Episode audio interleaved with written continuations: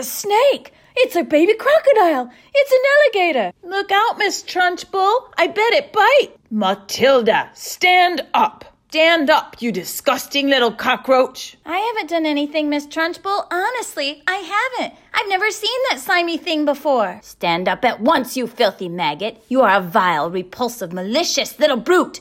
You are not fit to be in this school. You ought to be behind bars. That's where you ought to be. I did not do it!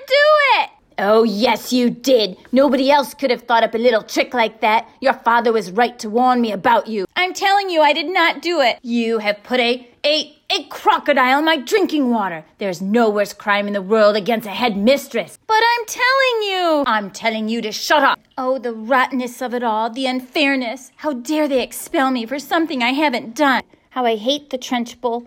How I longed to march up and grab the glass and tip the contents, Newton all, over the Trunchbull's head. The Trunchbull would kill me if I did that. I hate that child. She probably put the horrid animal in my water so it would kill me. I hope the headmistress forgets about this. I hate to think of what she would do to poor Matilda. Meanwhile, Matilda was staring angrily at the glass of water. I feel extraordinary right now. My eyes feel like they are electric. They feel like they are full of power and strength. Tip over! Tip over! Why is the glass wobbling? Is there an earthquake? It looks like it's going to tip onto me. Ah, the crocodile! The monster! Ah! Get it off me! Ah! Who did this? Come on, come up! Step forward. You won't escape this time. Who is responsible for this dirty job? Who pushed over the glass? Matilda! It was you! I know it was you! She can't prove it was me. Nobody knows it was me. How did I even do it? I pushed a glass of water over with my eyes.